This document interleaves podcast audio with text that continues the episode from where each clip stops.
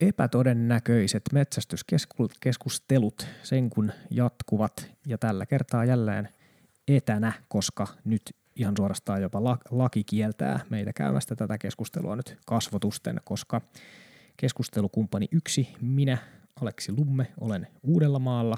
Ja täältä poistuminen ei ole tällä hetkellä ollenkaan suotavaa. Toisessa päässä lankaa on nyt sitten tällä kertaa myöskin palaava vieras, eli voimankäytön asiantuntija, entinen sotilas ja nykyinen eläkeläinen ja metsästäjä Petteri Kantola. Tervetuloa jälleen keskustelemaan. Kiitoksia Aleksi. Mukava, mukavaa saada kutsu.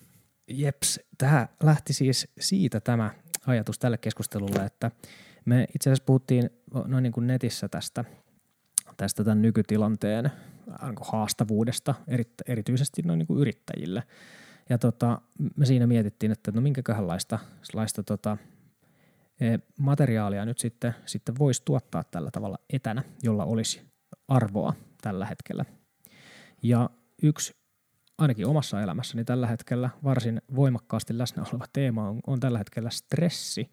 Ja siitä sä sitten ehdotit tai nostit esiin, että, että semmoisen niin stressihallinnan tai stressin käsittelyn jonkunlainen kouluttaminen voisi olla kiinnostavaa. Ja si- sehän on minusta mitä mainio, mitä kiinnostavin aihe tällä hetkellä. Joten tällä kertaa me puhutaan nyt sitten aika paljon taas miesten kesken tunteista. Tota, Näinhän se on. Sulla tosiaan niin stressin hallinta taustaa löytyy aika, aika paljon. Miten sä, miten sä kuvaisit nyt sitten tätä sun omaa jotenkin stressinhallintahistoriaa? Mistä sulle tämä osaaminen ja ää, kyvyt tähän nyt on parhaiten kehittynyt? No tämä varmaankin on lähtenyt aika pitkälle siitä, että, että kun mä koulutin tai olin mukana noissa kansainvälisen valmiusyksikön hommissa ja me koulutettiin porukkaa lähtemään mahdollisesti niin erittäinkin stressaaviin tilanteisiin, niin tällaisen yhteydessä sitten mä perehdyin jonkin verran tuohon stressireaktioihin, ja, tai itse asiassa mä oon sitä jo aikaisemminkin tehnyt. Silloin kun Dave Grossman, joka on kirjoittanut nämä kirjat On Combat ja On Killing, niin tota, kävi ensimmäistä kertaa Suomessa, niin mä olin silloin siellä luennolla läsnä. Mä itse opiskelin silloin tuolla esiupseerikurssilla maanpuolustuskorkeakoulussa ja Grossman sitten tuli Helsinkiin.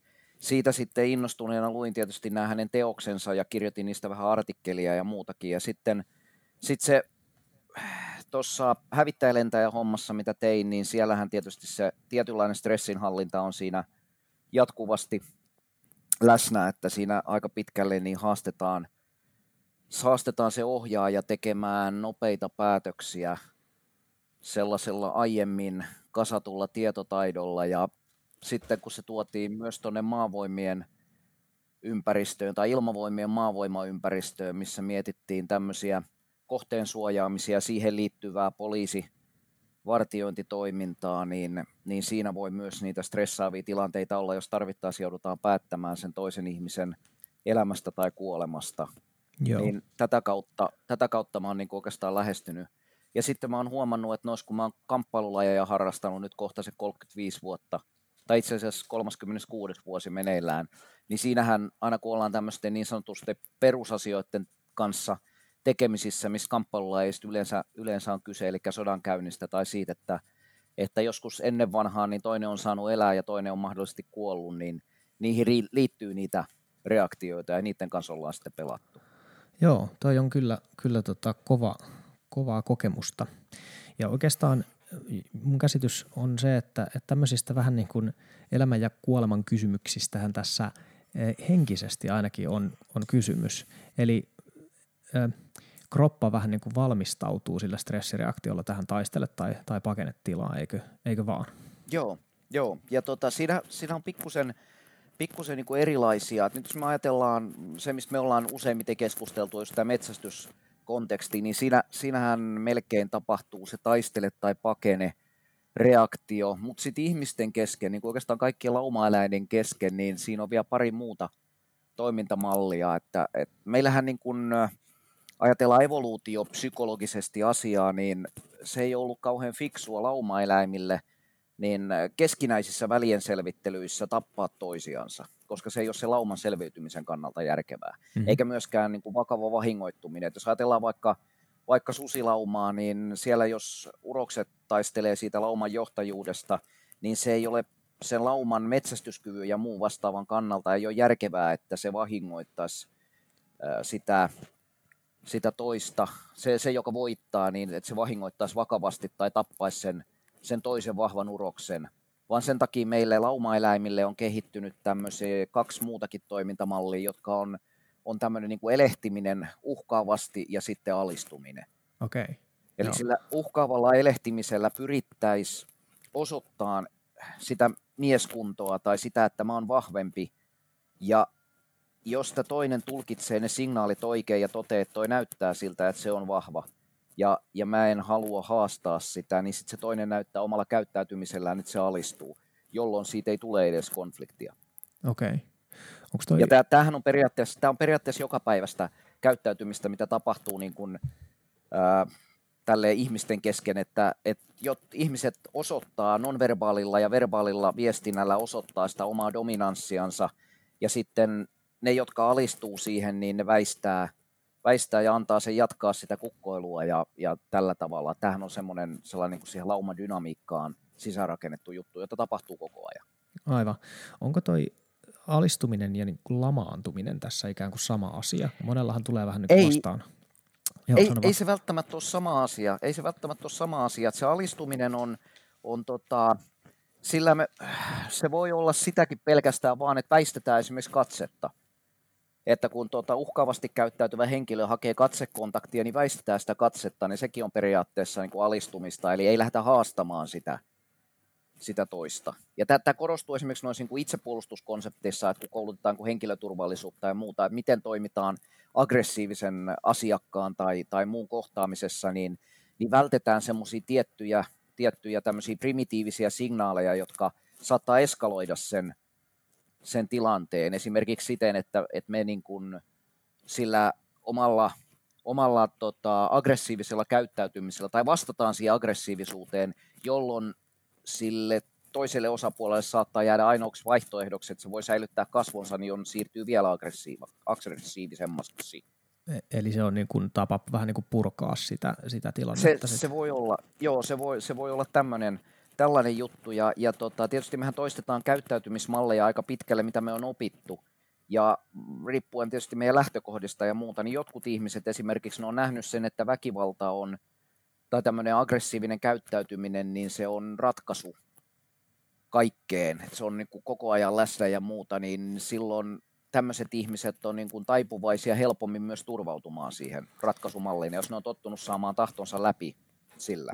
Joo, se, se tapa nousee sieltä esiin, että näin on aikaisemminkin tehty, Kyllä. kun tämmöisiä tunteita nousee esiin, ja siitä sitten mennään raiteilla kohti, kohti putkaa. Juuri näin, ja, ja tämä niin esimerkiksi asiakaspalveluammateissa tai muuta, niin jo, jos, jos tulee niitä konfliktitilanteita, että joku asiakas kokee saaneensa huonoa palvelua tai se tuote, tuote on huono tai muuta vastaavaa, niin, niin hän voi, voi niin kuin mikäli ei saa heti tahtoa läpi, niin saattaa sitten turvautua tämmöiseen aggressiiviseen käyttäytymiseen ja, ja muuta. Ja se on, tämä on varsin tyypillistä asiakaspalvelualoilla, että tämmöistä sattuu ja, ja siinä, siinä on sitten tiettyjä keinoja, esimerkiksi tavallaan sen osittain sen alistumisen kautta tai, tai siten, ettei haasteta sitä, sitä konfliktia niin kuin eskaloitumaan, niin siellä on olemassa sitten erinäköisiä toimintamalleja, miten sitä voidaan lähteä ratkaisemaan. Joo. Jos aloitetaan... Nämä on, nimen, niin, nämä on nimenomaan niitä, niitä vielä, näitä lauma, lauma sisäisiä, että tähän vastaavaa ei tapahdu siinä esimerkiksi, jos sapelihammastiikeri on kohdannut sen ihmisapinan, niin näähän ei ole sitten niin kauheasti neuvotellut ei ole uhannut eikä alistunut, vaan, vaan se on ollut sitten se taistele ja pakene, pakene reaktio. Niin, aivan, aivan. Ja nyt meillä, mitä meillä nyt maailmassa on käynnissä, on vielä, vielä tota, äh, omalla tavallaan erilainen ja ehkä vaikeampi tilanne siinä mielessä, että tässä ei ole semmoista selkeää hyökkääjää, jota vastaan voidaan, voitaisiin lähteä puolustautumaan, vaan että, että uhka on, on semmoinen jatkuva, tuntematon ja näkymätön, ja tämähän on aikamoinen, aikamoinen stressin lähde kyllä, että ei voida tietää, kyllä. mistä se uhka tulee. Nimenomaan. Ja, ja tässä jos, jos sen verran ihan, ihan mennään perusteisiin niin kuin stressi käsitteenä jo, niin se tulee siitä, että, että meillä on itsellä on jonkunnäköinen uskomus siihen, että mihin me kyetään. Ja jos meidän aivot kokee ristiriidan sen meidän kyvyn ja vaatimusten välillä, niin silloin me stressaannutaan. Okay. Ja nyt tämmöinen niin kuin täysin uusi tilanne. missä välttämättä ihmiset, suurin osa ei ole ollut, eikä ole välttämättä edes ajatellut sitä, että, että suurin osa miehistä on suorittanut esimerkiksi asepalveluksia ja siellä on puhuttu aseellisesta uhasta ja tämmöisestä ja siihen on niin kuin tavallaan henkisesti varauduttu, että sitten kun se keltainen vihollinen niin tota, käynnistää hyökkäyksen, niin sitten mennään juoksuhautoihin ja jne. Mutta nyt tämä uhka on sellainen erilainen ja tämä stressaa senkin takia, että me ei, meille ei tiedetä, me, ei, me koetaan ehkä, että meillä on, niin kuin, meillä on se gappi se niiden kykyjen ja vaatimusten välillä. Me ei osata ehkä tehdä tähän oikein, niin se aiheuttaa sitä huolestusta. Joo, ja se taas sitten suoraan vaikuttaa myöskin toimintakykyyn, mikä, mikä tässä, Kyllä. tässä koko, koko tässäkin keskustelussa minua kiinnostaa ihan erityisesti. Eli miten, miten ikään kuin säilytetään se kyky toimia niillä Joo. tiedoilla oikein, mitä meillä nyt sitten on käytössä. Joo, ja tuossa to, niin kun sä puhut siitä lamautumisesta, niin, niin tota, tolle, noin karkeasti ottaen tota stressinhallintaa tai sitä ääristressaavia tilanteita ja ihmisten toimintaa, niin sitä on tutkittu aika paljon niin kuin nimenomaan sotilas- ja poliisikontekstissa, niin äh, on todettu semmoinen, että, että tämmöisessä akuutissa stressitilanteessa niin voitaisiin sanoa karkeasti, että noin kolmasosa ihmisistä toimii järkevästi, noin kolmasosa toimii, mutta ei välttämättä järkevästi, ja noin kolmasosa lamautuu, eli ei pysty tavallaan tekemään yhtään mitään. Aivan, joo. Onko se sä to, toimit kouluttajana, niin mä mm. arvaan vastauksen, mutta, tota, mutta ku, kuinka paljon tota sit voidaan, voidaan oppia? Et jos toi luontainen jakauma on tuommoinen 30-30-30, niin kuinka paljon sitä pystyy Se, siirtämään? Se on, tota, sitä pystyy todella paljon muuttamaan. Eli, eli tota, yksi melkein niin kuin tärkeimpiä juttuja on tietysti harjoittelu. Siihen tämä niin kaikki perustuu. Mutta sitten toinen on myös semmoinen niin henkilön harjoittelu. Että tämä harjoittelu on sekä, sekä ihan niiden taitojen harjoittelu, mitä pitäisi tehdä, ja sitten toinen on se, että, että niin henkisesti. Ja nyt tässä tilanteessahan, kun meillä lähinnä pahimmat vaatimukset, mitä meillä on asetettu, on se, että pitäisi pysyä omalla sohvalla. Joo. Niin se ei noin niin kuin taidollisesti ole mikään älyttömän vaativa. Niin, niin tota, tällaisessa tapauksessa ehkä sitä henkistä suorituskykyä kysytään enemmän. Joo, ehdottomasti. Niin, niin, niin, niin se henkinen, henkinen puoli, eli tavallaan se, että on, on käynyt ajatusprosessin läpi, että mä voin joutua tilanteisiin, jossa voi tapahtua seuraavia asioita, niin se, että kun mä oon päätöksenteon tehnyt, niin se ehkäisee tosi paljon sitä lamautumista. Eli siinä, siinä lamautumisessa on pääsääntöisesti kiinni, kun puhutaan tämmöisestä niin kuin Oda Loop, hapt-silmukka, päätöksentekoketju, niin, niin se perustuu siihen, että meillä on joku observaatio, joku havainto. Sen jälkeen meidän täytyy niin kuin arvioida se, orientoitua siihen, että mikä tämä on, koskettaako sitä mua, ää, mitä mä voisin tälle tehdä. Sen jälkeen mun pitäisi tehdä päätös siitä, että mitä mä teen ja toteuttaa se. Ja sen jälkeen me palataan taas arvioimaan, mitä se meidän päätös aiheutti siinä. Ja, ja tämä ketju niin, häiriintyy siinä stressitilanteessa, jos meillä tulee semmoinen havainto, jota me ei osata liittää semmoiseen kontekstiin, joka me olisi nähty aikaisemmin.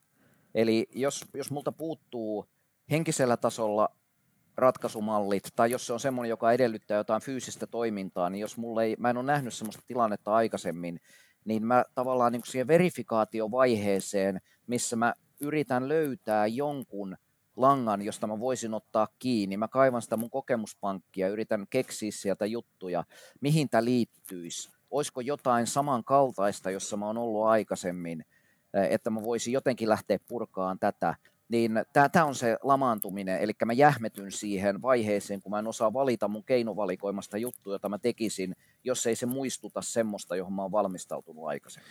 Joo, näin, näin varmasti on tosi monella nyt tässä, tässä tosiaan käynnissä, ja on kiinnostava huomio tosiaan, että tosiaan taidollisesti tällä hetkellä meiltä ei pyydetä niin mitään muuta, muuta kuin ehkä se, että vähän kekseliäisyyttä sit se, sen suhteen, että miten Joo. nyt sitten käydään kaupassa minimikontaktilla ja sitten tietysti ehkä, no okei nyt sen verran korjaan, että, että jos, jos on lapsia kotona, niin siitä tarvitaan sitten kyllä aika paljon, paljonkin taitoja, että miten se, se paletti pidetään Joo, sitten kasassa. Jo, Mutta että noin niin kuin perus, perustasolla tosiaan se, että mitä meiltä nyt sitten tällä hetkellä odotetaan on se, että et, et pysy kotona ja se on tosi helppoa. Ja toi on kiinnostava toi, toi huomio tosiaan, että, että se nimenomaan se Oda Loop, johon on törmännyt mm. aikaisemminkin. Ja kertauksena vielä sitten tosiaan kuulijoille, että nämä Odan äh, kirjaimet, tai mistä tämä sana tulee, on siis Observe, Orient, Decide, Act, ja näistä tulee sitten semmoinen niin kuin ympyrä, eli havainnon perusteella tehdään orientaatio, jonka perusteella sitten tehdään päätös ja sitten toimitaan. Mutta voisitko avata vielä vähän lisää sitä häiriintymistä, että sanoit, että stressi häiritsee tätä, tätä tämän loopin niin kuin syntymistä, niin näähän, tai... tämähän on syntynyt käsittääkseni just nimenomaan hävittäjä lentäjä kontekstissa tämä, tämä luuppi, ja sehän mitä suurimmassa määrin on stressaava ympäristö, niin onko siinä ympäristössä Joo. nyt nimenomaan sit just se joku varustautuminen ja harjoittelu se tapa, jolla, jolla sitä ikään kuin sen stressin vaikutusta sitten, sitten vähennetään siinä tositilanteessa? Joo, se, se perustuu oikeastaan just siihen, että varmastikin niin ensimmäiset simulaattoritkin on keksitty tuolla, tuolla nimenomaan lentopuolella sen takia, kun siellä se yrityksen ja erehdyksen kautta tekeminen, niin se on noin niin kuin pidemmän päälle, niin se on kauhean, kauhean kuluttavaa ja, ja tota, resursseja kuluttavaa hommaa, niin, niin tota, siellä on, äh, että mahdollisimman to, tositilannetta vastaavissa olosuhteissa pystyttäisiin harjoittelemaan sitä tositilanteen vaatimaa päätöksentekoa ja niitä ihan motorisia toimenpiteitä, mitä pitää tehdä, niin esimerkiksi äh, käytännössä kaikki ilmailuun liittyvät jutut, on se sitten kaupallista tai, tai tämmöistä valtiollista toimintaa, niin äh, niissä hätätilanteita harjoitellaan simulaattoreissa mm-hmm. jatkuvasti. Ja, ja tämä juttu tosiaan johtuu, johtuu siitä, että, että sillä me aiheutetaan niitä kokemuksia sinne meidän kokemuspankkiin, ja stressi, silloin kun me ollaan stressihormonien vaikutuksen alla, niin meidän päätöksenteko yleensä vaikeutuu. Eli, eli me, me ollaan hirveän selviytymisorientoituneita, minkä takia me ollaan varmaan selvitty se, se nykyihminen ollut sen noin parisataa tuhatta vuotta olemassa, niin me ollaan selviydytty todennäköisesti siihen asti, että me ollaan epäluuloisia kaikkea uutta kohtaan ja me ollaan rutiinihakuisia sille, että jos me huomattiin, että jossain jutussa niin ei sattunut, ei käynyt mitään pahaa, niin me halutaan toistaa todennäköisesti sitä käyttäytymismallia – koska me tiedetään, että tässä ei ole aikaisemmin sattunut mitään pahaa. Mm-hmm. Mä heitän esimerkin, jos, jos on joku työpaikka ruokalla tai joku semmoinen paikka, missä, missä olet käynyt, niin ihmisethän tuppaa menee yleensä samoille paikoille istumaan. Joo, joo, kyllä. Ja siis ihan kotiruokapöydässäkin muodostuu, joo, muodostuu se on, niin se on, se on luonnollista, kyllä. Joo, ja, ja tämän, tämän on huomannut tosiaan, kun vietin silloin sotilasuralla, niin aika paljon aikaa pois kotoa ja muuta vastaavaa, niin sitten sen jälkeen, kun yhtäkkiä olikin paljon aikaa kotona, niin, niin tota, siellä, oli, siellä on muodostunut semmoisia rutiineja, joista mä oon pihalla ja se aiheuttaa tiettyjä konfliktitilanteita. Okay. Kun on, on totuttu tekemään tietyllä tavalla jutut, kun mä oon ollut häiritsemässä sitä ja sitten yhtäkkiä mä tulen esittämään tyhmiä kysymyksiä, joita ne on, ne on pyörittänyt siellä niin, niin, tota, no, niin 16 vuotta. Joo. No, mä teen niin, tähän, tähän väliin no, nopean huomioon vielä, mihin voit, voit vielä jatkaa toki loppuun tämän jälkeen, mutta, tota, mutta nythän itse asiassa tällä hetkellä, mitä erityisesti just lapsiperheillä on tapahtunut, niin oikeastaan ihan kaikille on se, että meidän kaikki normirutiinit on revitty nyt niin kuin kappaleeksi. Et nyt me ollaan sellaisessa tilassa, että meidän pitää opetella uusi normaali ja, ja ihan varmasti aiheuttaa kyllä stressiä ihan jokaiselle. Kyllä, se, se, on, se on se, koska nimenomaan tämä, tämä rutiinihakuisuus, että se on, se on oikeastaan ihan sama, että mennään urheilu punttisalilla pukuhuoneeseen ja muuta, niin, niin kerran satuit menee sinne ensimmäisen kerran ja valkkasit jonkun kaapin jollain perusteella, niin kun sä tuut toisen kerran sinne, niin hyvin suurella todennäköisyydellä otat sen saman, koska totesit, että se toimi se kaappi ja, ja tota, ei tapahtunut mitään pahaa, kun mä käytin sitä ja kaikkea tällä tavalla, niin, niin me pyritään toistamaan semmoisia rutiineja, jotka ovat sen selviytymisen kannalta, kannalta niin kuin fiksuja. Ja. Niin nyt kun meidän aivot on rakennettu siten, että, että me ollaan selviytymisorientoituneita, niin tota, jos me koetaan joku uhka, että et, et joku uhkaa sitä meidän, meidän olemassaoloa, niin meidän on todella vaikea silloin keskittää huomiota mihinkään muuhun kuin siihen uhkaan. Ja se vie sen, sen meidän innovatiivisen ajattelun niin kyvyn tavallaan, että se oodaluuppi vaikeutuu, se, se päätöksenteko vaikeutuu. Ja me todennäköisemmin tehdään silloin semmoinen päätös, jonka me uskotaan suurimmalla todennäköisyydellä, että me selvitään sitten siitä, siitä tota uhkaavasta tilanteesta tai stressaavasta Joo, tilanteesta. ja havaintoni on, että, että se, että tosiaan, että onko se päätös nyt sitten oikea vai ei, niin se on kyllä varmaan, se kuulostaa aika realistiselta, että kolmannes ihmisistä tai tapauksista, niin se on oikea, ja sitten se, se tota, kaksi kolmasosaa tapauksista se on ihan jotain muuta. Et tosiaan mä, mä oon miettinyt itse tota, rutiinihakuisuutta ja tapa vetosuutta tai sitä, että toistetaan sellaisia asioita, joista me on niin kuin selvitty aikaisemminkin, on se, että et, et kyllä se estää, estää sen, että et sä, tai, tai sanotaan, että helpottaa sitä, että sä, et, äh, sä ikään kuin et kävele heikoilla jäillä tai et, et, et putoa ansakuoppaan, koska sä oot niin kuin kävellyt semmoista polkua, jossa sitä ansakuoppaa ei nyt niin kuin ollut. Mutta se, se tosiaan, että, että onko se nyt sitten niin kuin optimaalinen tai oikea ratkaisu, niin se on ihan toinen kysymys. Eli että se ei, se ei, että me ollaan se on hauska esimerkki mun mielestä pukuhuone, huone, mitä sä mainitsit, että et, et se, siinä se sama mekanismi laukeaa, vaikka ei sillä ole mitään tekemistä niin kuin selviämisen kanssa. Ju, juuri näin. Et me, meillä on vaan semmoisia tiettyjä tapoja, tapoja, millä tavalla me yleensä tupataan tehdä. Ja sitten kun, kun itse jossain vaiheessa tavallaan niin kuin halus, halus irti sinne epämukavuusalueelle, koska se tietysti kasvattaa. Siinähän sanotaan, että nothing grows in a comfort zone. Mm-hmm. Että jos, jos pysytään aina sillä omalla mukavuusalueella, niin silloin sitä, taas tietysti uudet kokemukset jää, jää helposti kokematta. Et säkin varmaan, kun muistat ensimmäisen metsästyskerran esimerkiksi, niin koska kaikkihan muistaa ensimmäisen kerran, ensimmäinen riistalaukaus ja kaato ja muuta, niin kyllähän siinä oltiin aika kaukana siitä omalta mukavuusalueelta. Mm, mm. Et tapahtui, tapahtui juttuja, jotka oli täysin uusia ja muuta, mutta voidaanko sanoa, että se on ollut yksi niin kuin tavallaan kasvattavampia tai opettavaisimpia kokemuksia, mitä on ollut, niin kyllä varmasti. Joo, omalla kohdalla kyllä. Ja se on tosiaan vielä, niin. vielä niin kuin, äh, kiinnostavaa, että kuinka hyvin sen sitten muistaakaan sitten, kun ollaan semmoisella, ollaan semmoisella tota, aika voimakkaita ja, reaktioita ja, ja tämä, herättävällä zonalla. Niin, nimenomaan. Ja tämä, tämä nyt on sitten esimerkiksi niin sotilaskoulutuksesta, jos joudutaan olemaan sen, sen äärimmäisen väkivallan – kanssa tekemisissä, joka aiheuttaa myös äärimmäistä stressaantumista, niin haastehan on se, että koulutusorganisaation pitäisi pystyä valmistamaan se joukko, jokainen taistelija semmoiseen tilanteeseen, että kun se joutuu ensimmäistä kertaa siihen tilanteeseen, niin sen ei tarvitse silloin alkaa keksimään, että mitä tässä tehtäisiin. Joo. Vaan sillä olisi ratkaisumalleja, jotka olisi niin hyvin harjoitettu, että se pystyisi tekemään ne siitä huolimatta, että se on stressaava se tilanne. Just näin. Ja nyt, mitä meillä nyt kävi, oli se, että, että kyllä me yhteiskuntana ja yksilöinä tultiin yllätetyksi housut nilkoissa, että ei, ei tullut, Joo, ei tullut harjoiteltua nyt tätä, tätä, missä me ollaan nyt. Mutta mun oma, Aivan. mun oma tota, ja, ja tota, tästä sen verran tuosta valmistautumista ja muuta, niin meillähän on ollut mahdollisuus esimerkiksi tietysti tästä täytyy sen verran henkseleitä paukutella, että ei tarvinnut tietysti, kun on varautumisammatissa ollut koko ikänsä, niin siitä tietystä tavoista on vaikea päästä eroon, niin ei tarvinnut lähteä hamstraamaan vessapaperia tai kuivamuonoa tai muuta vastaavaa. Että, että tuota, Suomen pelastusalojen keskusjärjestöhän on puhunut tästä kotivarasta, 72 tunnin Joo. kotivara, niin ä, tietysti 72 tuntia, niin nykyihmiselle se voi olla aika pitkä aika, mutta sehän ei ole niin kuin kolme vuorokautta, jos joku kriisi tulee, niin sehän ei ole kauhean pitkä aika.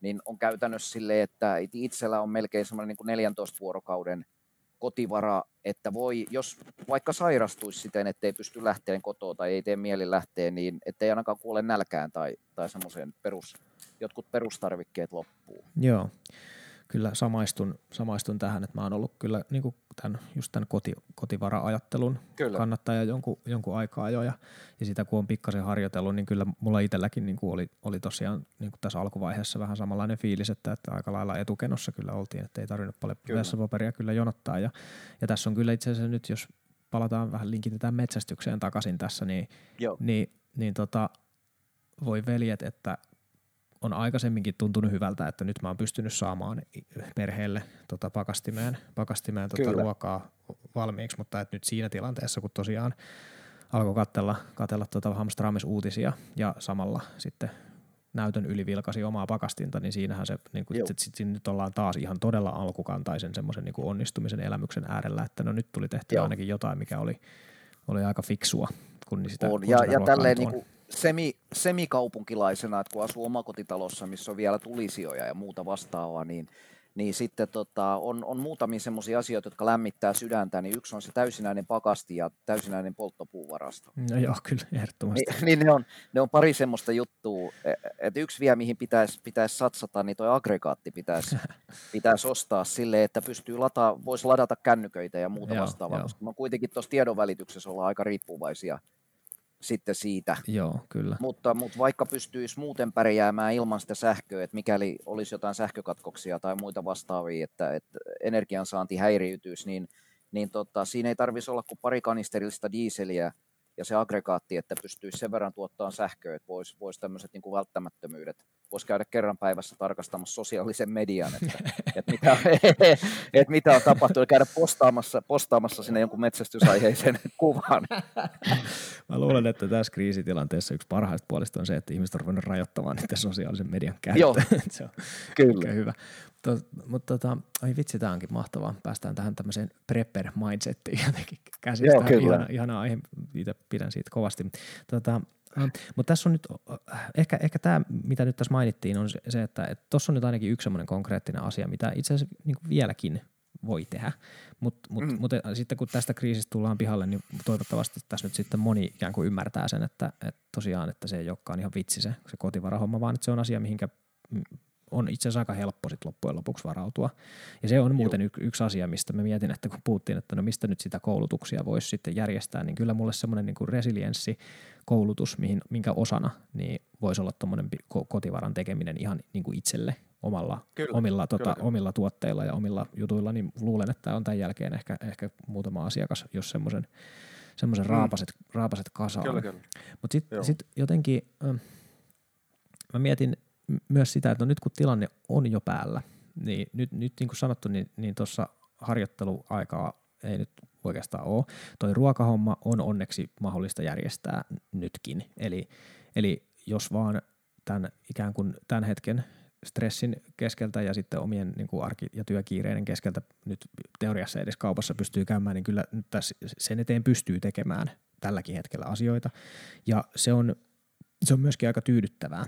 Minusta oli aika kuvaavaa, kun noissa just niissä vessapaperihamstraus-uutisoinnissa toistui semmoinen kommentti, että ainakin nyt mä teen jotain mun perheen eteen. Ja se, on, se oli mun Kyllä. mielestä tosi puhutteleva. Siis, että no, et no sä teet jotain semmoista, millä ei ole mitään väliä ja mitä ei oikeasti tarvitsisi mm. tehdä, mutta mä ymmärrän sen, että se tunne on tärkeä. Että nyt mä ainakin teen jotain. Niin ehkä se mun jotenkin toive ihmisille tai vihje ihmisille olisi, että, että että siitä tulee kyllä aika hyvä mieli. Että jos vaan on mahdollista istua vähän alas ja miettiä nyt sitten, että mitäs meillä pitäisi nyt sitten seuraava kaksi viikkoa olla ja sitten käydä niitä hankkimassa, koska niitä onneksi nyt niitä tavaroita kaupasta löytyy, jos ei nyt Joo, jotain ja... ihan kaikkia jauhoja nyt löydykään, mutta suurin osa kuitenkin on saatavilla, niin kyllä, siitä kyllä. tulee, ja, siitä ja tulee hyvä oli, mieli. Nimenomaan, ja, ja tämä on semmoinen niin kuin tämähän on oikeastaan tukee sitä, että siinä stressitilanteessa oli se yksi kolmasosa, joka toimii järkevästi, yksi kolmasosa, joka tekee jotain. Aivan, mutta joo. se ei välttämättä joo. palvele suoraan sitä. Ja sitten on se yksi kolmasosa, joka lamaantuu. Niin mä uskon, että tässäkin kriisissä on nähty kaikkia näitä, näitä to, tota, toimijoita. Joo, epäilemättä näin. Epäilemättä näin. Mutta tässä on mun mielestä nyt, kun tämä valitettavasti tulee olemaan kuitenkin pidempiaikainen tapahtuma tai kriisi, ja tota, joka etenee vielä kaiken lisäksi niin kuin hitaasti, niin kuin kriisimittakaavassa ehkä, mm, tai no miten kyllä. se nyt haluaa nähdä, mutta kuitenkin tässä ikään kuin on aikaa, päiviä on. Ja sitten kun siinä on vielä, tässä on vielä sekin niin kuin elementti, että, että tota, meille, ootas nyt ajatus, ajatus vähän katkeilee näköjään itselle, kyllä sä tämä niin kuormittaa näköjään itseänikin välillä tämä mutta että tosiaan niin tässä, tässä kriisissä on siis, on siis sellaista mukana, että, että meillä on ylimääräistä aikaa nyt aika paljon – Joo, ja, kyllä. ja vaarana sillä ylimääräisellä ajalla on nyt sit se, että jos me uppouda, uppoudutaan semmoiseen tota, ikään kuin katastrofiajatteluun, että ruvetaan Joo. vaan niin kuin ajattelemaan sitä pahoja kaikkia mahdollisia tulevaisuuden kuvia, mitä ikinä voikaan tässä nyt tapahtua ja kuinka paljon tässä on tuskaa vielä edessä, niin se on, se on kyllä huono tie. Sinne kyllä. ei kannata mennä. Ja tämä on, on henkilökohtainen tota, selviytymiskeino tota vastaan on se, että mä yritän tehdä jotain, mikä nyt sitten voisi valmistaa mua siihen, mitä ehkä on tulossa.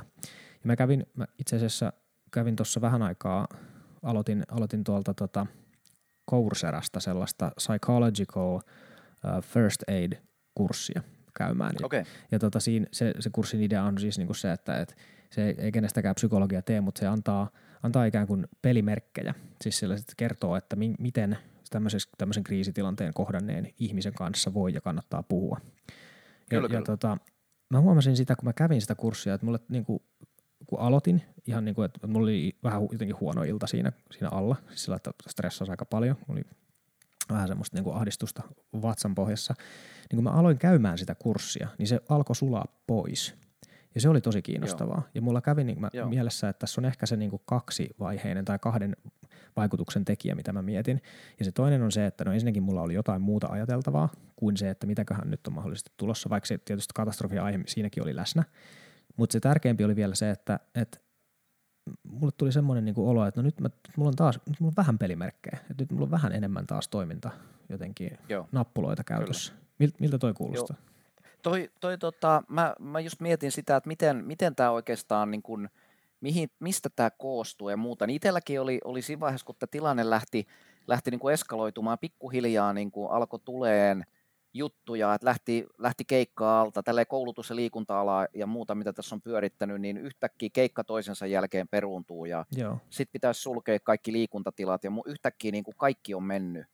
Jos laskenut tietysti, täyttänyt kalenteriin niiden mukaan, laskenut ehkä vähän, vähän niin kuin tota taloudellista tulevaisuutta niiden, niiden pohjalle, että, että tota noin, niin just tultiin lomareissulta, oli muuten helkkari hienoa, että päästiin just käymään vielä ennen kuin, mm. ennen kuin että ei jouduttu edes karanteeniin ja, ja tota noin, niin päästiin käymään tuo Dominikaanisessa tasavallassa ja meillä oli hyvä viikko Karibialla ja näin. Mutta sitten tietysti se downside oli se, että oli saatu ihan hyvin höylättyä luottokortit sinne, sinne tota noin, niin lähelle nollaa ja muuta, ja sitten oli suunnitellut, että näillä pystyy niin kuin sit vähän, vähän maksaa niitä takaisin ja tämmöistä, että se tavallaan niin kuin se matto vetästiin jalkoja alta pois, niin tuli vähän sellainen kiukku siitä, siitä että onko tämä nyt tarpeellista ja tällä niin kuin tapetaan todennäköisesti. Mun tuli niin kuin huoli semmoisten ihmisten kanssa, joiden koko elanto on kiinni näistä, esimerkiksi liikunta yrittäjät, pienyrittäjät, niin joo, niillä joo. sama tapahtuma-alalla, että kun kaikki tapahtumat peruttiin, niin niin tota, yhtäkkiä tilanne on se, että mistään ei tule mitään sisään. Ja, ja tota, sit, sitten kun se meni, se alkusokki tavallaan totesi, että tämä on nyt tässä, niin sen jälkeen rupesi taas niin kun palasi sinne koulutuksensa tasolle, että rupesi miettimään ratkaisuja. Eli niin kun sotilasorganisaatiot on pirun hyviä siinä, että sieltä tulee vaikeita tehtäviä ja sulla on rajoitettu määrä aikaa, sulla on tietty määrä asiantuntijoita, sun täytyy ottaa huomioon muutamia asioita ja sitten sen jälkeen – sun pitäisi esitellä päätöksentekijälle, että miten minun mielestä, miten meidän mielestä tämä asia ratkaistaan, että me päästään siihen haluttuun lopputulokseen. Ja sitten kun palasin sille, sinne, mitä mä oon tehnyt, tehnyt työkseni ja rupes miettimään niitä asioita, että mihin pystyy vaikuttamaan ja mihin ei pysty vaikuttamaan. Ja jos keskittyy niihin, niihin asioihin, joihin pystyy vaikuttamaan ja unohtaa ne, joihin ei pysty vaikuttamaan, niin tavallaan se yleisilme tulee paljon positiivisemmaksi. Näin on, joo. Toi on, toi on erittäin hyvä huomio kyllä. Ja tosiaan niin yksi siis toinen selviytymiskeino tästä, tai siis tai tota, semmoinen keino, mitä mä oon tässä käyttänyt, on just se, että mä oon ruvennut filtteröimään kyllä uutisia tosi tarkasti, että mitä, mitä mä nyt suostun nyt tällä hetkellä lukemaan. Mä poistin kaikki uutisapplikaatiot e, ylipäätään niin puhelimesta, mulla on vähän tapana käyttää sitä puhelinta muutenkin vähän liikaa, niin nyt tässä tilanteessa mä huomasin, että, että no nyt alkaa kyllä viedä, viedä kaistaa ihan valtavasti. Ja, ja erityisesti sellaiset asiat alkoi viedä kaistaa, joihin mulla ei ole mitään mahdollisuutta vaikuttaa. Ja jotka on aika, aika kauheita. Että jossain ulkomailla tapahtuu tällä hetkellä niin meidän näkökulmasta niin kuin tosi synkkiä juttuja. Ja se on Joo. mulle tietysti empaattisena ihmisenä niin kuin, mä haluaisin voida vaikuttaa siihen, mutta tällä hetkellä en voi. Et se, se mun tehtävä tai mun missio nyt tällä hetkellä on, on pitää perhe hyvissä ruumiin ja sielunvoimissa ja kotona, kotona tota, eristyksissä. Ja se on nyt se, mihin mun on pakko keskittyä. Ja jos joku vie multa huomiota siitä pois, niin nyt tällä hetkellä niin sen pois rajaaminen on mun mielestä yksiselitteisesti järkevää. Kyllä, ehdottomasti näin. Ja, ja mun mielestä tämä oli niinku hyvä osoitus taas siitä, että miten niinku kuitenkin puhutaan Maslovin tarvehierarkiasta, se, että siellä on ne ne tota, vaikka siitä oli versioita, että alhaalla tulee se, että pitää olla riittävästi akkua ja sen jälkeen wifi. ja, mutta tota, noin, niin se, se, miten Maslow sen aikana itse, itse kirjoitti ennen kännykkäaikakautta, niin, niin siinähän oli ne turvallisuus, turvallisuus ja tota, ruoka, juoma, ne tulee siellä alla ja vasta sen jälkeen niin voidaan ruveta puhua semmoista asioista kuin itsensä kehittäminen ja hyväksytyksi tuleminen ja näin edes poispäin. Sitten ne, ne niin kuin vähemmän, vähemmän primäärijutut, niin nehän katos saman tien uutisoinnista esimerkiksi ja, Joo, ja totta, tota, muuta vastaavaa. Et jos, jos ajatellaan, mitä meillä oli pinnalla ennen tätä koronakriisiä, niin meillähän oli tota, noin niin, Turkin ja Kreikan välinen raja- ja pakolaistilanne siellä, ilmastoahdistus ja paljonko nyt on puhuttu esimerkiksi tota, Turkista tulevista pakolaisista ja paljonko on, on Greta Thunberg ollut, ollut tota, nyt otsikoissa, niin ollut aika hiljasta. On, on, ja se on tietysti, nehän ei ole tietenkään maailmasta kyllä poistunut nämä asiat. Että ei, on nämä ongelmat ei ole poistunut, mutta se, että, että tota noin, niin, tässä vaan näkyy niin selvästi se, että mihin, mikä tulee prioriteetissa korkeammalla. Sitten kun me oikeasti koetaan, ja me edetään tällä hetkellä, ollaan eletty niin lähtökohtaisesti niin suojatussa ja turvallisessa ympäristössä, että meillä on ollut varaa ja kapasiteettia käyttää sitä, sitä niin kuin, äh, muuhunkin, jotka ei, ei liity suoraan siihen meidän perustarpeisiin. Nyt me mm. ehkä pystytään miettimään vähän tarkemmin, että missä jostain kehitysmaissa, miltä siellä voi tuntua, jos se on se ruoan ja, ja hengissä pysyminen, niin on, on tietysti vielä pahempi se tilanne kuin mikä meillä on nyt, mutta nyt ensimmäistä kertaa pitkään aikaa meitä vähän ravistellaan siihen suuntaan, että me joudutaan miettimään tämmöisiä asioita, niin kuin paljon me voidaan keskittyä siihen, että tota, montako äh, grammaa hiilidioksidia se mun auto käyttää sadalla kilometrillä ja näin edes poispäin. Niin, tällä hetkellä ei, ei, ei se, se ei ole nyt niin kuin, se ei mahdu mahdu niin Ei, se, se ei mahdu. Ja, ja tämä on, tää on se, kun me ollaan niin selviytymisorientoituneita, niin me, me keskitytään siihen, mikä eniten uhkaa sitä meidän selviytymistä. Joo, just näin, ja se on nyt tällä kohtaa selvä. Tässä on ollut jänniä havaintoja myöskin ehkä niin kuin positiiviseen suuntaan. Muutamankin kaverin kanssa puhunut siitä, että silloin kun tämä oli alkamassa tämä koko, koko keissi, niin tota, me, me jaettiin semmoinen, semmoinen tosi selkeyden kokemus. Tai semmoinen, että, että kun pää on ollut vähän jotenkin viime tässä jotenkin vuoden aikana vaikka aika, aika täynnä, että on ollut aika paljon Joo. kaikkea, töissä on ollut kiirettä ja on ollut, on ollut just sitä ja on ollut tätä ja ne on ollut vähän pienempiä tai vähän isompia asioita, mutta nyt yhtäkkiä se niin selkeyden tunne onkin yhtäkkiä ihan täydellinen. Että no nyt mä tiedän, että nyt kaikki just niin, nämä ikään kuin, mä en tahtoisi sanoa niin kuin ylimääräinen asia viita, mm. viitaten vaikka ilmastonmuutokseen. Mä oon itse aika vahvasti sitä mieltä, että siinäkin, siinäkin sekin on asia, jonka kanssa ollaan kasvatusten kyllä. kyllä kohta aika isosti, mutta että ikään kuin tällä hetkellä minun tämän hetken tekemistä ohjaava asia tai, tai sen kannalta tärkeä asia, niin, niin nyt kaikki ylimääräiset vaan niin hävisi. Ja hetken aikaa se tuntui oikeastaan niin kuin aika hyvältä. Että se, se oli niin kuin semmoinen Va- tietty läs, läsnäolon tunne siinä, että nyt mä tiedän, Joo. että mihin mun pitää keskittyä. Ja jos jostain yritti tunkea semmoinen ylimääräinen jotenkin höttö sisään, niin se ei kyllä, kyllä päässyt edes lähelle. Joo, että nyt niin kuin siitä kun sanoit just, että nyt on, kehitetään uusia rutiineja, tulee sitä uutta normaalia ja muuta, niin meilläkin on perhe sellainen, että siinä on, siinä on urheilua ja, ja muuta harrastavaa porukkaa ja me nähdään suurin piirtein niin kuin iltasin, ei välttämättä kaikki silloinkaan ja, ja tota noin, niin se, se, että yritetään, yritetään syödään vaikka päivällinen yhdessä, tämän tyyppisiä juttuja, että saataisiin kaikki kasaan. Nyt kaikki onkin pääsääntöisesti koko ajan kasassa, niin se muuttaa aika paljon muotoansa se juttu. Joo. juttu. Ja sitten ruvetaan kehittää esimerkiksi se, että meillä olisi nyt tarkoitus pitää tänään elokuvailta. Mm-hmm. Me katsotaan, katsotaan tota noin, niin, elokuvaa, joka muistellaan silloin, kun lapset oli pieniä. Nyt mulla on jo toinen aikuinen, nuori aikuinen, joka vielä asuu kotona ja toinen on teini-ikäinen, niin, niin mennään ajassa 15 vuotta tai, tai tota 12 vuotta taaksepäin ja, ja tota no, niin pidetään elokuvailta ja katsotaan jotain elokuvaa, joka niille oli silloin tärkeää, kun oli pieniä ja, ja katsotaan niin jotain tämän tyyppisiä juttuja, mitä ei ole tehty pitkiä aikoihin. Joo, mahtavaa. Kuulostaa, kuulostaa hienolta me on tehty täällä päässä jopa vähän sellaistakin, että kun nämä tietotekniikkayhteydet alkaa olla jo aika, aika hyvällä tasolla, niin me on tehty silleenkin, mm. me katsottiin yksi elokuva tota, siten, että me pistettiin, olikohan meitä kuusi kaveria tyyliin, että pistettiin samaan aikaan niin kuin Netflixistä play Joo. Ja tota, sit meillä oli videoneuvotteluyhteys käynnissä siinä elokuvan aikana ja sitten jotenkin vähän semmoisen sohva, sohvaperunat hengessä sitten kommentoitiin Aivan. ristiin. Että joo, joo. Se oli semmoinen tota, Kyllä. Tropic Thunderin niminen komedia, en tiedä, oletko nähnyt, mutta aika, aika over the top kamaa, niin se oli jotenkin, se oli tota, sitten oli hyvä, hyvä heittää siinä hiukan huulta siinä sivussa ja siitä tuli yllättävän, kyllä, kyllä. yllättävän hyvä yhteisöllisyyden, yhteisöllisyyden tunne, mutta erityisesti tuommoisen perhe, perhe yhteys tällaisella tavalla, mitä kuvaat, niin se on kyllä hienoa.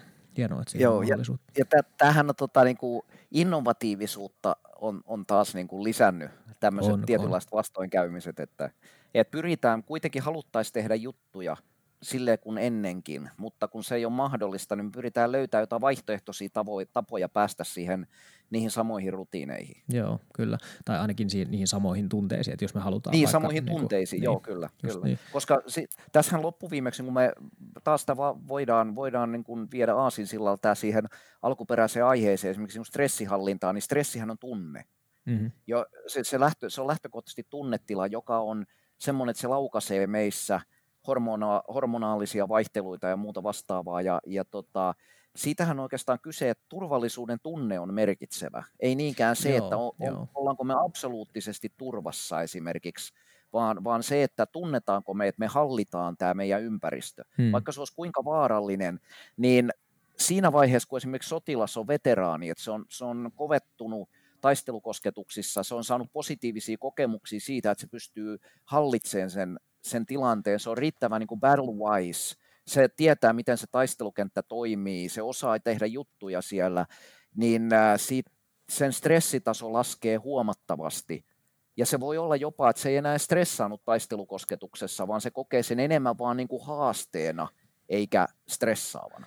Joo, toi on, toi, ja toi palaa siihen suorituskykyteemaan myöskin, Joo, ja se, se on mietityttänyt minua paljon, paljon tässä, Joo. ja se on, mulla on nyt jotenkin viimeiset vuodet tai, tai alkupäivää nyt en muista, mutta, mutta yksi tärkeä tavoite on ehdottomasti ollut tota, se niin kuin oman suorituskyvyn ja siis nimenomaan toimintakyvyn niin kuin ylläpito. Et, et, et, kun on ihan ällistyttävää ajatella, että, että kuinka uskomattomista olosuhteista ihmiset on selvinnyt ja vieläpä Niin kuin, parhaimmillaan jopa ehkä ilman niin kuin traumoja – Mm, kyllä. Ja, ja, ja sellainen, ja sitten, että... Niin.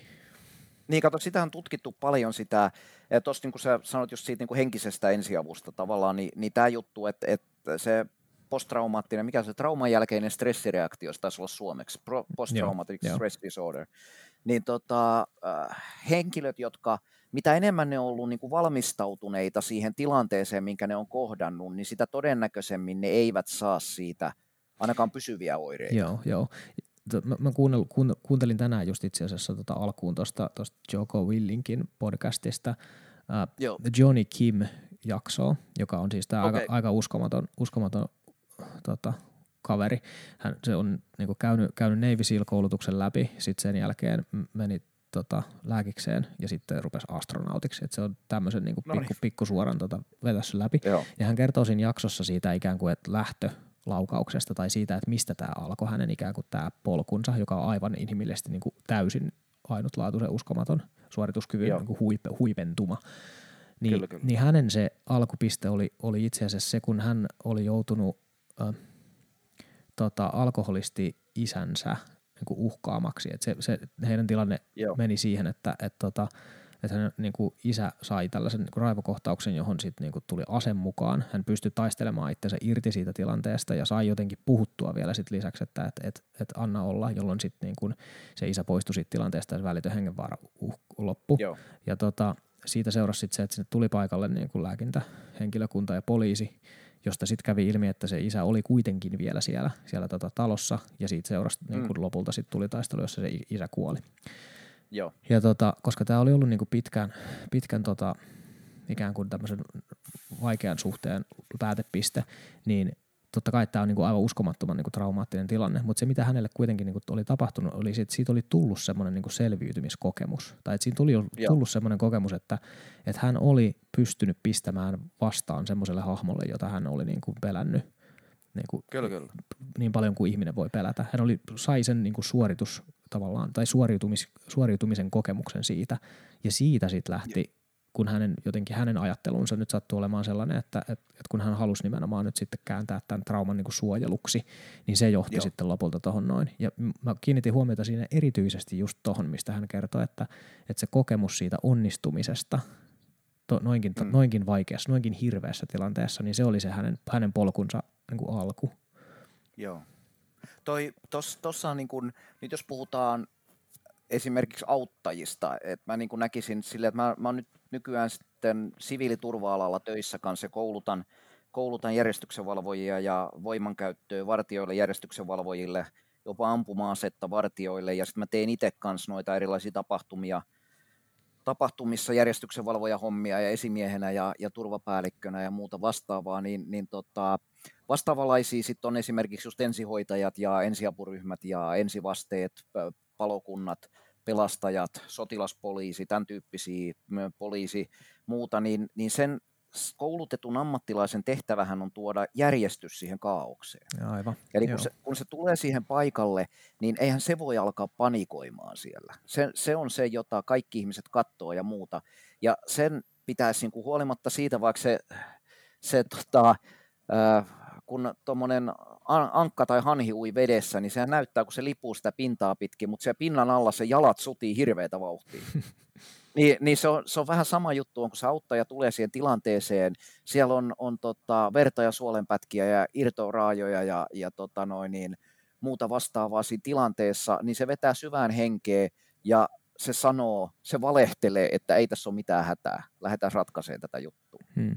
Ja sitten se, sit se alkaa tekemään sitä hommaa ja se tarttuu, se rauhallisuus tarttuu. Kun on joku, joka käyttäytyy järkevästi ja lähtee ohjeistaa muille, mitä pitää tehdä, ja se vaikuttaa siltä, että se on hallinnassa, niin ihmiset alkaa toimia paremmin. Joo, joo, se on jännä kyllä. Ja tosin, tosin oli siinä hätäensiapu äh, tota, kurssissa sivuttiin, tai itse asiassa muista saattoi olla itse asiassa toisessa teoksessa, joka käsitteli sitä samaa aihetta, niin siinä käsiteltiin vähän samaa aihetta, että kun se ihmisen, ihminen kohtaa tuollaisen rauhallisen auktoriteetin, niin se aloittaa ihan jo, jo, jossain jo, tutkimuksissa väitetty jopa ihan semmoisen mm. fyysisen paranemisprosessin, että kun joku Joo, antaa kyllä. sulle luvan, että, että okei, että nyt pahin on ohi ja että nyt, nyt hoitaja on paikalla, että on, on, on näyttää siltä, että, että on nyt käsi on nyt, on nyt tuommoisessa kunnossa, mutta että me hoidetaan se kuntoon, niin siitä se, että se alkaa suoraan se paranemisprosessi siitä, siitä, siitä rauhoittavasta läsnäolosta. Joo. Ja tota, nyt näinä tulevina aikoina, niin toivottavasti kyllä näillä hoitoalan ammattilaisilla nyt sitten kaikkea jaksaminen ja, ja energia sitten vaan riittää siihen, että he pystyvät sitä sitten sitä työtä tekemään. Kyllä, kyllä. Tuosta tuli semmoinen sivujuonne, tuli mieleen tuohon metsästykseen, niin, niin tota mun ehkä nyt uran, tietysti mä muistan aina ensimmäisen, ensimmäisen ristalaukauksen ja ensimmäisen jousikaadon ja tälleen, mutta nyt mulle sattui tammikuun 12. päivä oli muistaakseni, niin tota sattui tuleen se ensimmäinen vaistojousikaato. Hmm. Ja tota, se on nyt niin kuin tällä hetkellä kovin suoritus, mitä, mitä mä niin kuin muistelen. Ja mä olin sitä ennen, mä olin ampunut kaksi kertaa kaurista ohi ja muutaman kerran jäniksestä. Ja, ja tota, ne molemmat kerrat, kun mä ammuin kaurista ohi, oli vielä sille aika stressaavia tilanteita. Että mä olin, olin passissa, mä olin puulavalla ja, ja tota, kauris tuli, tuli ruokinnalle. Ja tota, siinä vaiheessa mulla hakkas pumppu 170 ja tavallaan mä en saanut, niin kuin, mä en saanut itsestäni ulos sitä taitoa. Mä en pystynyt ulosmittaamaan sitä motorista taitoa, että mä olisin ampunut osuman.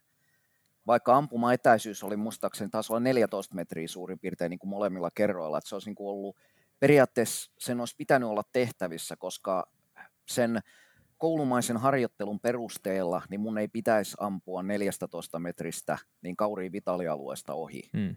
Ja mä olin puolitoista vuotta – olin suurin piirtein harjoitellut vaistojousella ja, ja tota, tuhansia nuolia kerinyt sinä aikaa ampua ja saanut semmoisen hyvän tason siihen ja, ja tota, niin kuin, että mielestäni se kulki kohtuullisesti. Mutta sitten tapahtui tämä varsinainen siihen kaatoon johtanut tilanne, niin, niin tota, siinä tavallaan se henkinen valmistautuminen meni, meni oikein. Et mä, mä en ollut, mä olin siinä, meillä oli semmoinen leiri, meitä oli, oli muutama kaveri siinä mukana ja, ja tota, mä olin siinä vähän niin kuin isänän ominaisuudessa ja vein niitä sitten, että messä tänne passiin, että tässä on sulle hyvä paikka ja toisen vein tohon. Ja, ja mä olin itse katsonut semmoisen polkujen risteyskohdan, josta elukat tulee yleensä aina siihen pellon reunaan. Ja mä ajattelin, että mä menen itse siihen, että mä voin sitten niille muille kertoa, että jos mä näen, että nyt tulee, niin että ne tietää, tietää valmistautuu ja, ja tota, mä sitten tietysti valmistelin sen tuliasemani silleen, että tohon polulle mä pystyn ampuun tonne ja tuohon mä tein nuolitunnelin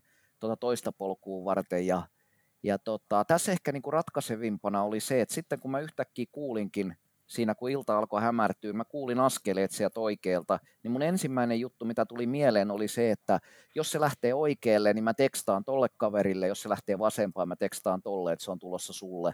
Sitten se kääntyikin suoraan mun eteen, niin sitä enempää miettimättä, niin mä vaan kohotin jousen, katsoin sitä lapaan ja päästin kepin matkaan. Eli sulla oli toiminta oli suunniteltu ikään kuin etukäteen? Toiminta, että... joo, mä olin käynyt koko sen prosessin läpi ja mulla ei ollut tavallaan siihen päätöksentekoon ei ollut aikaa. Eli mä toimin, mä en, en jäänyt niin kuin mähkimään, että mitähän tässä pitäisi tehdä, vaan mulla oli tavallaan niin kuin selkeät toimintamallit.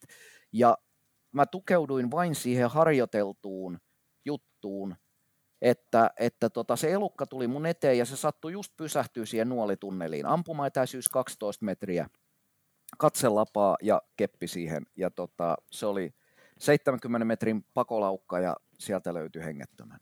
Joo, joo.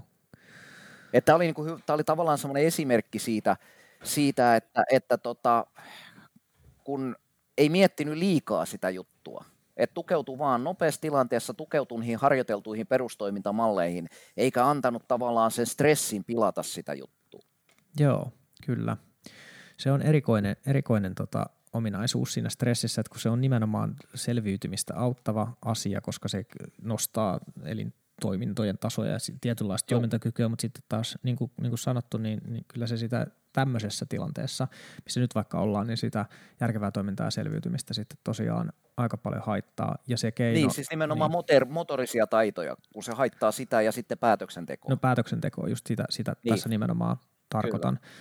Ja se, ja se keino, miten sitä voi tämmöisessäkin tilanteessa nyt sitten äh, vähentää sitä vaikutusta on se, että niitä sellaisia realistisia skenaarioita käy läpi ja sitten tekee niitä päätöksiä etukäteen, että jos käy näin, niin mitä mä sitten teen. Nimenomaan. Ja nyt sä olet ytimessä, eli tota, toi on se tapa, millä tulisi harjoitella, niin kuin henkisesti harjoitella. Mitä mä teen, mm. jos käy näin? Mitä mä teen, jos käy näin? Ja mä uskon, että tämä voisi helpottaa niin kuin nyt tässä tässä akuutissa stressitilanteessa, nyt me ei puhuta tietysti tämmöisestä samanlaisesta, että se sapelihammastiikeri tulee vastaan savannilla – jutusta, vaan, vaan enemmänkin siitä, että multa menee asiakkaita alta ja firma lomauttaa ja kaikki näitä juttuja, niin niiden skenaarioiden miettiminen etukäteen ja sieltä niin kuin tavallaan sen positiivisen uh, positive outcome, eli mm, joo. Niin kuin se, se, että miten, miten, mä, miten mä selviän tästä tilanteesta, mitä vaihtoehtoja mulla on,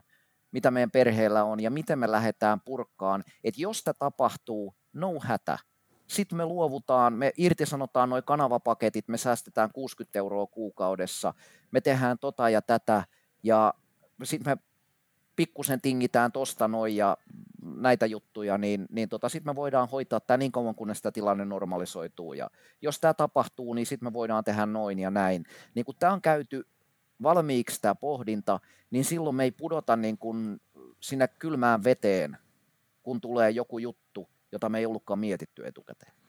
Joo, ja toisaalta sitten niitäkin kyllä tulee. Tai että eihän siihen, no niitä niin tulee, kaikkihan ei mut, voi mut varautua. Jos me, niin, mutta jos me ollaan, jos me ollaan tehty semmoisia mahdollisimman yleispäteviä ratkaisuja, joita me voidaan soveltaa sitten niihin vähän muuttuviin tilanteisiin. Eli ihmisellähän on kyky, jos verrataan tota tietokoneeseen, niin tai tietysti nykytekniikka, keinoälyhän on kehittynyt, mutta yleensä tietokoneessa ongelma on se, että sille pitää kertoa vastaukset kaikkiin tilanteisiin, sitten se nopeasti pystyy tunnistamaan sen tilanteen ja valitseen sieltä. Mutta se on kauhean huono tekeen sovelluksia, eli jos se tilanne ei ole ihan samanlainen just kun sinne ohjelmoitu, niin se ei välttämättä osaa tehdä sitä oikeaa ratkaisua. Mm, totta. Mutta ihminen taas pystyy poimimaan eri elementtejä, että tässä tilanteessa on tämmöisiä ja tämmöisiä elementtejä, ja taas tuossa toisessa tilanteessa oli tämmöisiä elementtejä, nyt nämä kaksi yhdistyy tässä, niin mä voisin ottaa tuolta osia mun toimintaa ja tuolta osia. Niin, joo, toiveis, aivan kyllä, totta, että, että harvassa, tai to, et, kovinkaan todennäköistä ei ole, että tästä tulisi joku niin kuin tässä tilanteessa aivan täysin uskomaton jotenkin Joo, skenaario vastaan, niin kyllä. niin sitten jos nimenomaan, jos, jos sitä työtä on, on ehtinyt tehdä, ja nimenomaan mahdollisimman Joo. konkreettiselle tasolle, ei silleen, että, että minä valvon yöt, niin, niin. yöt ja huolehdin, ja mitä konkreettista toimintaa ei itse asiassa synny, tai kyllä, edes kyllä. suunnitelmaa ei synny, mutta jos, jos, jos, jos sen vie sille tasolle, että okei, että jos käy näin, niin mitkä on ne niin kuin askeleet, mitä mä sitten konkreettisesti teen, kyllä. niin se on, ja, se on hyödyllistä. Niin on. Ja mä uskon, että, että jos sä oot aikaisemmin tottunut, esimerkiksi säkin oot, kun oot tota noin, niin ymmärtääkseni, niin kuin minäkin on siirtynyt siihen, että, että tota, lihaa ei osteta enää kaupasta, vaan se haetaan metsästä, niin, mm. niin siihen suhtautuu tietyllä kunnioituksella ihan niin kuin normipäiväisessä elämässäkin, ja annoskoot on ehkä vähän pienentynyt ja tälleen, että, että tota, kasvisten määrä lisääntynyt siinä, ja, ja tota, niin mä, mä pakkaan lihan valmiiksi jo semmoisiin meidän neljän hengen perheen annoskokoihin joo, ja laitan, joo. mä laitan sen vakuumiin. Niin, niin tota, sehän on yksi, yksi tavallaan semmoista niin säästeliäisyyttä. Ei sen takia, että, että mun menisi taloudellisesti huonosti tai muuta, mutta koska se on niin arvokasta se, se raaka-aine, niin, niin tota, mä suhtaudun siihen niin kuin tosi kunnioituksella. Joo. Niin nyt tätä samaa, samaa ideahan mä voin noudattaa siinä, että, että nyt jos mulla on taloudellisesti vähän tiukkaa tai, tai ihan niinkin yksinkertainen asia, että mun ei tulisi poistua kauppaan joka päivä, mm. niin, niin miettii just sitä, että jos, jos mä laitankin kahviin, jos mä pienennän maidon määrää ton verran, niin mun ei tarvi käydä ehkä huomenna kaupassa, vaan se riittää ylihuomiseen asti. Mm. Kyllä, hyviä, hyviä huomioita. Resilienssi tulee olemaan kyllä tässä niin, seuraava. Se, on, se tulee olemaan vuoden 2020 tärkein, tärkein teema ja, ja toivottavasti Varmasti. me sitä, sitä pystytään nyt sitten harjoittamaan semmoisessa yhteiskunnassa, jossa kuitenkin perusrakenteet vielä pysyy, pysyy hyvässä kunnossa, koska jos, jos ne pysyy, mm. niin sitten me, kyllä, me tästä, kyllä me tästä noustaan. Että tässä, mitä nyt, nyt jo on niin kuin näkyvissä, on se, se on se uskomaton solidaarisuus ja auttamisen kyllä. halu ja, ja empatiakyky, mitä ihmiset osoittaa tässä tilanteessa, kun kaikki on sitä samassa kusessa ja, ja, niin, ja, ja tässä ei ole mitään sellaista ulkopuolista jotenkin sellaista vihollista, jota vastaan tässä nyt voisi lähteä sillä tavalla aktiivisesti taistelemaan, vaan että tämä on ulkoisten olosuhteiden muutos, johon meidän Kyllä. nyt niin kuin yhteispelissä pitää pystyä reagoimaan. Niin. Ja, ja mä oon, on, on niin kuin huomannut, huomannut sen, että, että tota noin, niin, niin kuin positiivisesti katsonut tätä, että, että tota, tosi paljon on tullut niitä semmoisia yhteydenottoja, että, että mä haluaisin niin kuin tukea ihan jotenkin vaan, jos mä vaan pystyn. Kyllä, just näin, just näin. Ja toi on, toi on minusta mahtava, mahtava asia on. ja toivottavasti me saadaan siitä pidettyä, pidettyä kiinni. Ja siinä on, siinä on myöskin, että ihmiset haluaa tehdä sitä, mäkin haluan tehdä sitä sen takia, että siitä tulee parempi olo. Sekin on vastaus siihen kysymykseen, että no ainakin mä nyt sitten voin tehdä jotakin. Se, on, se on sitä meidän, meidän positiivista lauvakäyttäytymistä, mitä todellakin tässä – tässä tilanteessa tarvitaan ja mitä, Kyllä. mitä kannattaa harjoittaa.